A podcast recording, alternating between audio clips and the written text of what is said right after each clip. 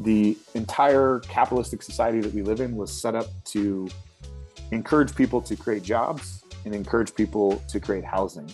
And if you want the maximum benefit of the tax code, then do those two things.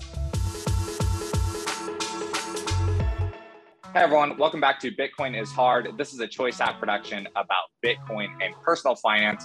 Our guest today is Samson Jagoras. He's a referral coming over from Bobby Shell, who also works at Growth Vue. Samson is the CEO of Growth Vue Properties, and this is the latest in our series of creating Bitcoin and real estate crossover content. It's two things that I'm passionate about, and I think that there's just a gap of information on the internet that's like analyzing the intersection of both these things. And so this is going to be wide ranging. Samson and I just met. And so you're getting like just raw what happens when like Bitcoin, like in kind of early real estate investor guy talks to like very successful commercial real estate investor guy, among other things. So, Samson, start us off by just giving your background, the highlights that you enjoy sharing. Yeah. So, never thought I'd be doing what I'm doing. I'm a blue collar kid, grew up in Los Angeles, California on a mega dose of hardcore music, punk rock, skateboarding, and sports. And um, I, about 14 years old, discovered that I loved to play football and uh, fell in love with the game. Showed up for my first football practice, realized I was pretty good at it. And it changed the trajectory for my life for about 10 years.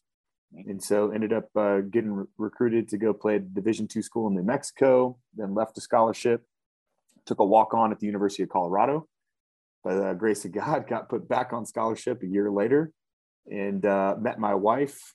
Was going to school, thought I wanted to get into like orthopedic surgery.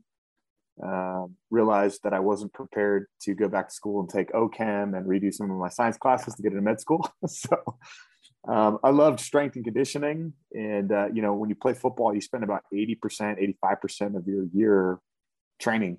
Um, and so you, you, really just grow a love for that. And I, I'd always loved it since I was about 13 or 14. It was probably one of the things that drew me to playing football. Um, but I met my wife and I knew that I didn't want to go be a graduate assistant and drag my wife across the country, which is just really hard and miserable and gross and pays like crap. Mm-hmm. So uh, I graduated on a Friday with a degree in human physiology and walked into a futures and commodities brokerage on a Monday. Mm three months later, I was, you know, world was my oyster. I was a newly crowned Series 3 broker. And September 29th, 2008, the Dow Jones fell 777 points, which set off the economic housing crisis. So, uh, best thing that ever could have happened to me. I had negative money to my name. Um, I got learned trial by fire, jumped into the deep end of the pool about economics, finance, trading, investing, risk management. And um, if I only knew then what I know now, uh, we probably wouldn't be talking because I'd be sitting in the Bahamas somewhere on my private island. But um, hindsight's 2020. So uh, after doing that for about four years, I was uh, sleeping with a laptop next to my bed. We were doing managed money, trading programs, trading systems. And when you're waking up at you know one o'clock in the morning to watch the coffee market open because it's pretty much a 24/7 industry, it starts to really kill the quality of life. Mm. You know, for a 23 year old kid making 150 grand a year as a broker was great, but it really started impacting my marriage and just my health. Mm. And so I was going to leave and I was going to go get into financial planning. Um, one, because I got an entrepreneurial spirit, I can go build my own business. And two, I just love the world of, of finance. And then, uh, kind of along the way in the firm, we ended up spinning up a marketing company, which is how I know Bobby. And um, we ended up um, going on a wild ride. I came in, ran strategy, did that for about 10 years. We scaled that thing up from zero to 600 employees and a little bit over 100 million a year in recurring revenue. And uh, gosh, five, six, seven years ago, um, I started diversifying in real estate, taking mm-hmm. some of the good income I was making and built passive cash flow. Ended up building a gym. So I've, I have a fitness concept as well that I'm figuring out how to scale. Yep. And um, and just fell in love with it. Fell in love with yep. the lifestyle design that comes along with building uh, real estate. I love that it's hard. I love that mm-hmm. it's not easy for everybody to get into. It moves slow, and it can generate income uh, for me in perpetuity. Yep. So fast okay. forward to today. I love that. So, and I love that because where I want to start on, I want to ask you about where where Bitcoin, if and when it did come into there uh, as part of that timeline. But then where I want to start is on exactly on this concept of like cash flow versus appreciation, because I'm starting to really draw parallels between kind of the way people think about Bitcoin. And also when I'm out there watching like real estate content and just trying to grow my own knowledge about real estate, I enjoy hearing people just start from scratch and talk about the differences between appreciation and cash flow. And I think it's relevant to Bitcoin. But so first, but moving back on the timeline, where in the timeline did you like encounter Bitcoin or start thinking about it at all? You know, uh, so living in the world of, of marketing and technology, I mean, you're sitting around a bunch of engineers, right? I just I remember it was probably at the very beginning stages, like mm-hmm. 2010, something like that. Mm-hmm. I remember hearing about this thing and it was super cryptic, you know, the in that same conversation there was, you know, onion routers and deep mm-hmm. web and you know all this crazy stuff. And I would just say I in ignorance with my uh, we'll call it traditional finance mind would say there's no way the government would ever let that happen, mm-hmm. right? Mm-hmm. Um, not understanding the technology and what was building. And then I lived through it. I remember in you know the last big bull run was that mm-hmm. 2017, something mm-hmm. like that, mm-hmm. when it went nuts. And you know, everybody around me is just making a lot of change in Bitcoin. Mm-hmm. Um, mm-hmm. I had the at least the understanding of you know parabolic markets. What goes up must come down, and so was always like coaching people like, "Hey man, you should probably take some off the table." Like you know, oh, it's going to a million dollars, and mm-hmm. um, and so that was my first run up with it. But uh, that's when I started really exploring it more, understanding it, trying to understand the technology behind it, which I think is the biggest limiting factor for most most people. Mm-hmm. And then uh, I think it was I read a book called The American Jubilee, mm-hmm. which talks specifically about exactly everything that's playing out in our society right now. And uh, and I started um, following that guy Porter Stansberry, mm-hmm. a really smart guy who was actually very anti-Bitcoin, and he ended up coming out with a like call to like, hey, you need to buy Bitcoin now. Yeah. And so I called Bobby and said, Bobby, I don't have a wallet. I don't know how to transact yeah. it. I don't know how to do any of that. Just buy it and I will I'll yep. send you the money and you can you can help me through this process yep. and send me that. So I bought my first yep. coin. it was like 6,500 bucks, something like that. Sweet. Sweet. And um, and I was in the game, right? Yep. And then I've cool. dabbled in all the other crap along the way and just come back to the ultimate, you know, understanding that it's like the age of the internet. You know, there's a lot of companies that are just going to blow up and never make it. Yeah. But at the end, at the end of the day, the internet's still going to remain, right? Yeah. So perfect. All right. No, then perfect. And so whether we're talking about commodities or Bitcoin or like that bucket and or the stock market, like and or we're talking about kind of real estate. And for for this example at the front end, let's just let's just group commercial and residential together because I do want to break both of those apart and get your like takes on those. But then just these both these things. How do you just think about in general an investment like quote unquote going up, like or an investment paying you? Like, and do or do you even like those terms? Like, what what do you think about just both those concepts? I mean, in the simplest sense, like if you look at the majority of wealth that's built in real estate, it comes from cash flow, not appreciation, right? And so the the deal when you're buying a piece of real estate, you're essentially buying a business. Nobody would buy a negative cash flowing business, right? You're buying cash flow. Mm-hmm. Um, obviously, if you're buying something that has value add potential, where you feel like you have a skill mm-hmm. set to enhance the business then sure you can you can maximize that return profile but at the end of the day um, the business needs to to cash flow for you to to consider mm-hmm. buying it mm-hmm. um, the other thing is you know cheap money is a hell of a drug and uh, it has some you know really uh, ex- excessive uh, factors that push the cost of things higher and it's just not realistic in the long term mm-hmm. um, to just expect things to continue to go up forever because there is a certain point where wage growth specifically in real estate and profits don't match the appreciation and so people aren't just going to keep paying more and more and more and more eventually they will say no or somebody will come along with a better innovation god bless capitalism and there'll be a a better cheaper more affordable solution for them to get their hands on um, and that we probably haven't even discovered that yet. Mhm. So yeah, I always just think about cash flow, and then appreciation's the the cherry on top. Um, Mhm. As you get into more institutional grade investments, um, you need to be looking at all of those things: internal rate of Mhm. return, yield on cost, um, equity multiples, while simultaneously look on cash and cash return, and Mhm. looking for day one cash flow.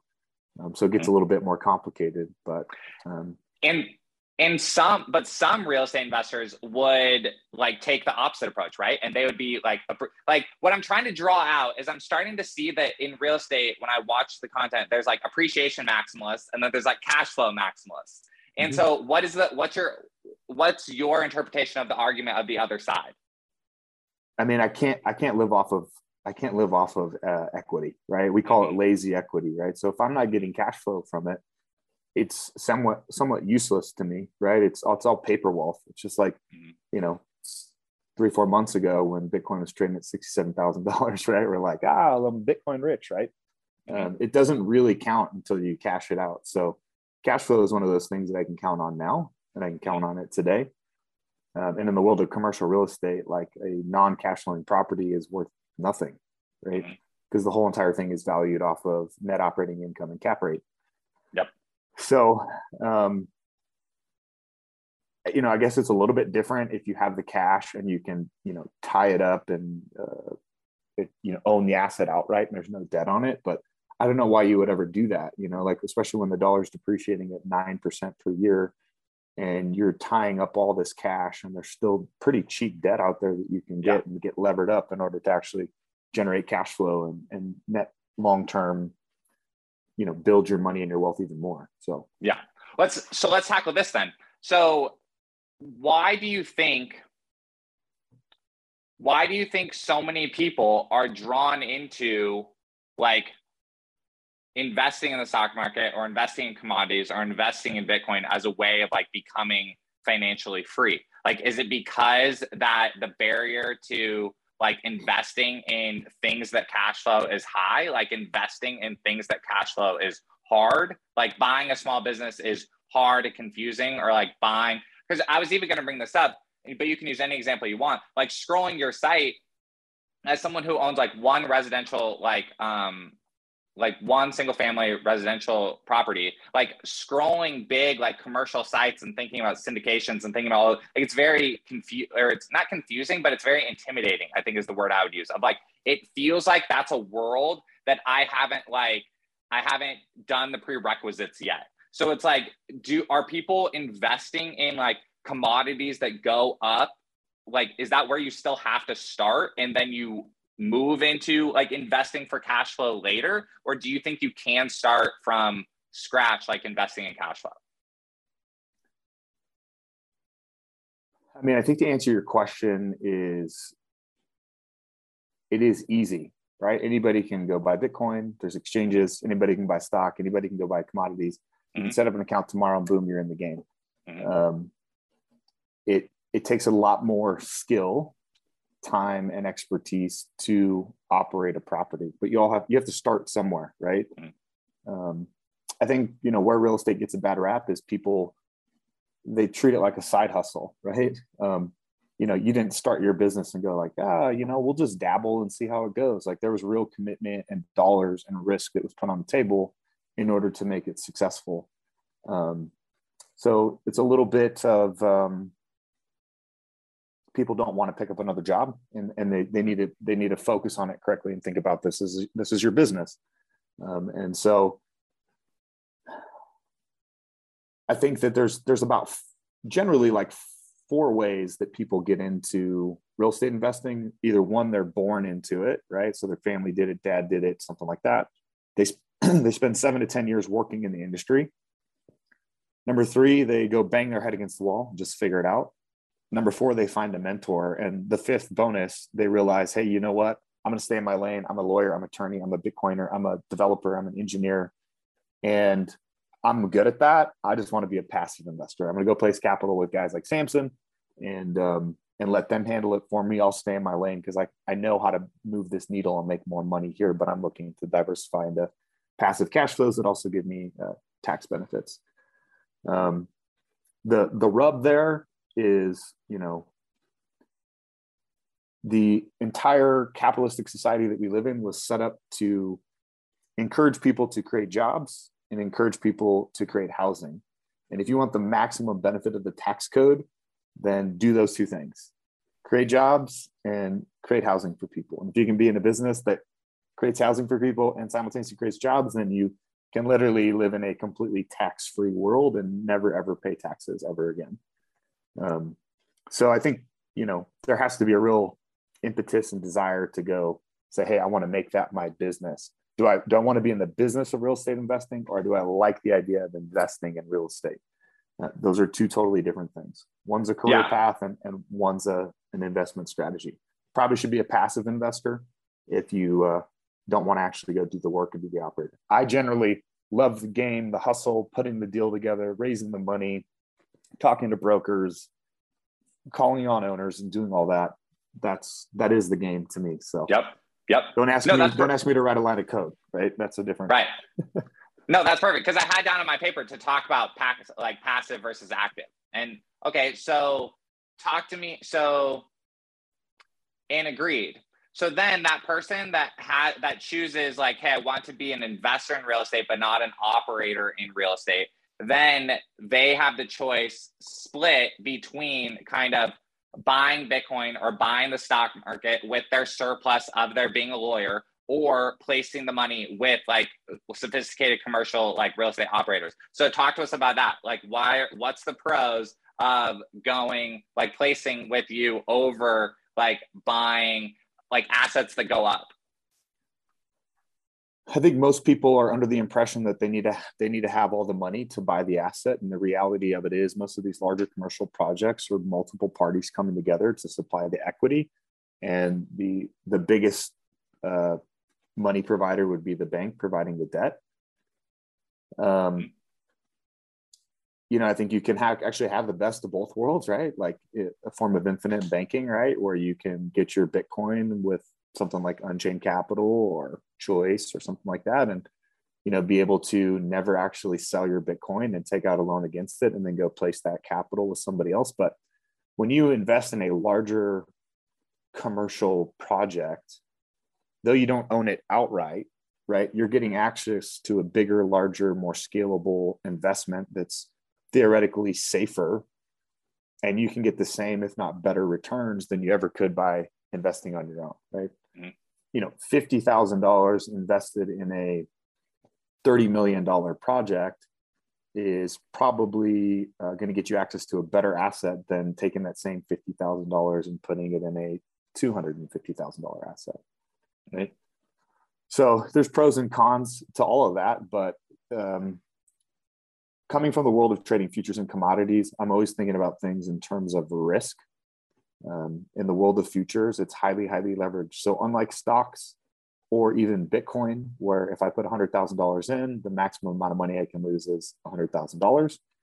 When it comes to trading commodities, your leverage is sometimes 10x, right? I can take $10,000 and I can lever up to buy a $100,000 crude oil contract. And if that thing goes negative 40, like it did um, last year, then I could be losing $100,000 overnight. Um, and I've seen it happen multiple, multiple times. But my mentor told me, you know, you're going to lose a lot more than you're going to win. So you should always be controlling your downside because your winners will be 10x what your losers are. And so scale in a larger deal gives you uh, better risk mitigation because, like a large commercial apartment complex, you can have 20 units vacant and still break even. Mm-hmm. I have one singular property that I own outright because it makes me feel all warm and fuzzy, and it goes vacant, it's a hundred percent vacant, mm-hmm. and I have no cash flow, and the mm-hmm. debt it's coming out of my pocket, right? So, larger commercial involves uh, commercial banks, non-recourse debt, and so the bank is you're going to make sure that that asset will sustain any kind of downturn in most cases, right? The the default rate on large commercial multifamily in 2008 was 0.04%. So less than 1% of those loans went into default. Why? Because cash flow is king. Yeah. How um you mentioned the dollar devaluing. Do you talk more about that. Like talk more about how so agree about partnering with the bank, agree about kind of if you're in the business of creating jobs or like creating housing, like you're in good standing with um like the government because you're on on their side like of what they're trying to get accomplished. How much do you think about like the dollar devaluing like on a day-to-day basis? Or do you think of and at all do you think about like kind of like the currency like wars that are happening? Does it affect the like day-to-day math of like putting deals together? Um, yeah, I mean, it definitely does, right? Because so the day-to-day math of putting deals together, it's it's built specifically around you know rent growth, right? I I can go in there and I can pencil in nine percent inflation into all my deals, but I have simultaneously have to look at wage growth and say, you know, are are people actually making more money? I, I can't just assume that I can charge them more rent if they're not making more money, eventually they're going to move somewhere else where it's cheaper. Mm-hmm. So it definitely impacts it there. Um, I think um, leverage has been cut substantially. You know, we used to be able to get 75% loan to cost for bridge debt on a value add deal. That's now 65%. I used to be able to get 70, 75% loan to value on a. And why? And why is that? Like, because that gets into very like complex banking. Like, why why is that? Why is that broker like pulling back? What's making them pull back? It, it all comes down to what's called the debt service cover ratio. So they're just looking at the ability for the property to actually cash flow. So mm-hmm. they're all predicting worse cap rates in the future, worse rent growth in the future. And so they and why are they doing that? Because of economic surveys that they're reading? Because because rates are going up. So when rates are going up, obviously that's going to eat into your cash flow because your debt service is much higher than it was previously, right? Um, so I do think a lot about that. Um, you know, I, I do spend a lot of time thinking about the macro. One of the greatest books I ever read was called Accidental Superpower by Peter Zeihan. If you haven't read that book, and you know, we've since World War II, we've been a consumer economy. Um, about every let's call it 80 to 100 years, conveniently we're 77 years post World War II. Um, there's some sort of change, right? And, and we're going through deglobalization as the United States withdraws itself from the rest of the global economy. And we've had the benefit of, you know, being the best house in a bad neighborhood of fiat currencies, right? So, you know, after the Bretton Woods system failed and we moved to the petrodollar system, um, so when the when the United States withdraws themselves from the rest of the world, what does that mean for the dollar? What becomes the global reserve currency? You know, I think that matters. Do I think the United States is going to be okay? Absolutely. We have more farmland, more shale and oil and gas than Saudi Arabia, more navigable waterways, more defendable shores, more natural resources than any other country in the entire world and for the last 80 years we haven't even tapped them. Um, so i think we're going to see more manufacturing and more production come back to the united states um, which also means you know we're going to have one of the more thriving economies but that means that a lot of foreign investors we're the number one country in the world for direct foreign investments. So we're going to have more money moving into our system because we're one of the few countries that lets other countries buy our real estate. So that'll definitely keep the market propped up. Um, but i think about real estate in terms of an exchange medium so I don't care if we're collecting and if the United States moved to pesos or wons or Bitcoin or yen um, or Canadian dollars, um, it's all relative, right? So I can I can uh, if I have some sort of exchange medium, I have something of value that you want, then I can actually determine what currency I want to get paid in. Um, and so the real estate to me, and this is why cash flow is so important, is just an exchange of value of goods, right? Mm. Bitcoin becomes a store of value for sure. You know, it's like a, a way for you to not be sitting in cash, but uh, having it sitting in something that's not generating cash flow for you is somewhat useless. It's like having a, a bunch of tools and never using them to build things. Like you just mm-hmm. have a really expensive toolbox and a really expensive garage. So you got to put yeah. the money to work, right? So that you don't have to ultimately right. right? Because money is just an exchange of your time. So and what's interesting about that is it's almost like maybe mixing definitions but it's like real estate is almost like the base money. Like real estate is the base money. Because then you can take loans against that, or how you're saying you can like charge rent on it, but it's or it's like it's the base of value. Yeah, I mean it's it's the end of the day, it's just barter system. You know, if like you had a nice car and you wanted to rent my property, I said, okay, give me your car and I'll give you, you know, rent for two years. Yeah. Like we just did a deal. Um, maybe I want Bitcoin. So I go, okay, pay me in Bitcoin.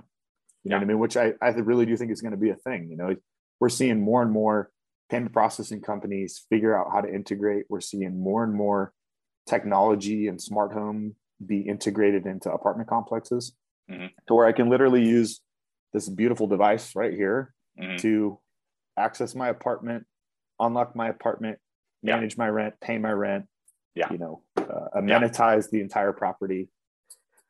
And go ahead. Off of no, off of that, talk to us about this. Bobby brought up about kind of like the the um how old the average apartment building is in the United States. Can you talk about that at all? Like so yeah, the newer buildings are like like that. How does the age of our apartment buildings affect what you're saying? Just, so it goes back to risk, right? So anytime you're taking on something that's older than 1980, there's a whole new slew of risks involved, like aluminum wiring, aluminum and lead pipes, asbestos, uh, lead-based paint, right? So those are things that are just added costs that require you to do more if you're going to actually really renovate the property. But on average, we lose about 100,000 units from the supply, at least in multifamily, every single year just due to age and obsolescence. They just phase hmm. out of the market, which means we need to build about 4.6 million net new units by 2030. And we can only build, you know, about 300,000 units per year. So we'll be about 1.6 million units short by 2030. And then you factor in other things like inflation, the cost of building has gone up substantially. This over obsession with ESG that municipalities have now grasped on grasped onto. So they're throwing in things like utility benchmarking and unrealistic. They're adding unrealistic costs to projects that make it impossible to actually be able to um, build something that's gives you an actual return on investment. Like nobody's going to do it if they can't make money on the deal and it's progressively getting harder and harder and harder and harder. Then you throw in things like here in Colorado, we have a the water in Colorado is not uh, owned by the state; it's owned by privately held entities, a lot of mm-hmm. farmers and water shares. So the cost of water will now cost you more for your project than the actual land itself does. Yeah. Um, so it's just you. All those things are exacerbating, which further creates a supply gap, which enhances the demand. I mean, there's right there's no shortage of new people being born and new people moving here.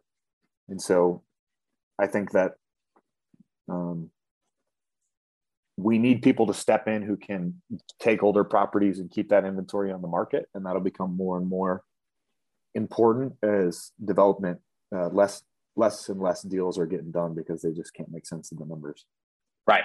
Perfect. All right. Last three questions, rapid fire. because we have nine and a half minutes left. Rapid fire on the last three. It's so what is your advice to someone who doesn't own anything that cash flows? Because your perspective on cash flow, very convincing to me. Cash flow is something I'm very interested in. Someone who doesn't own any ca- anything that cash flows right now, they're only invested in things that appreciate. What's your advice to them? That's number one. Number two is I want you to blitz through your hiring tweet thread because we have someone explain a tweet every episode. So blitz through that and explain to us what you've learned. And then number three, what's a Bitcoin product or service that doesn't exist yet that we need? So blitz through all three of those. Okay, what was the first one again? First one, first one was the if someone doesn't own anything that cash okay. flows, they only own things that appreciate. What would you tell them? Uh, I would tell them to find a syndicator, a group where they can actually deploy capital as a passive investor and start getting access and exposure to passive cash flow investments as well as the tax benefits that come along with owning real estate. Um, Perfect. Listen, to, listen through my tweet about yep. hiring people. So, yep. Um, I have a thesis, which is, you know, building great companies is about building uh, irreplaceable people, which is counterintuitive to corporate America. Mm-hmm. And so, you know, if you want to get the most talented people, I hear it all the time. Ah, we're, we're having trouble hiring people. People are leaving our company, blah, blah, blah, blah. It's because it's been really easy to quote unquote find talent for the last 10 years because people come to you and uh, we're not treating leads with as much uh, sacred and revere as we would say like uh, or talent leads as we would like a sales lead. Mm-hmm. and so we need to have the same kind of uh, mindset. And so i was responsible for hiring you know about 100 people a year. At one point it was 150 people a year. And so the average hire would take 90 days to get somebody hired which is just not feasible when you're trying to hire that many people at one time. So i literally took the entire process and turned it on its head and did everything that typically happened at the back half and just did it at the front and said, how do I collect as much data and information about these people at the front end so that within one interview, it's kind of like going into a date.